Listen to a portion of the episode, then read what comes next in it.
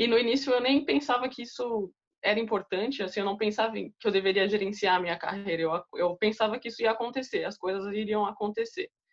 E eu percebi que não é assim, que a gente precisa, assim, ter um planejamento e pensar como é que você quer, aonde você quer chegar, como você quer chegar.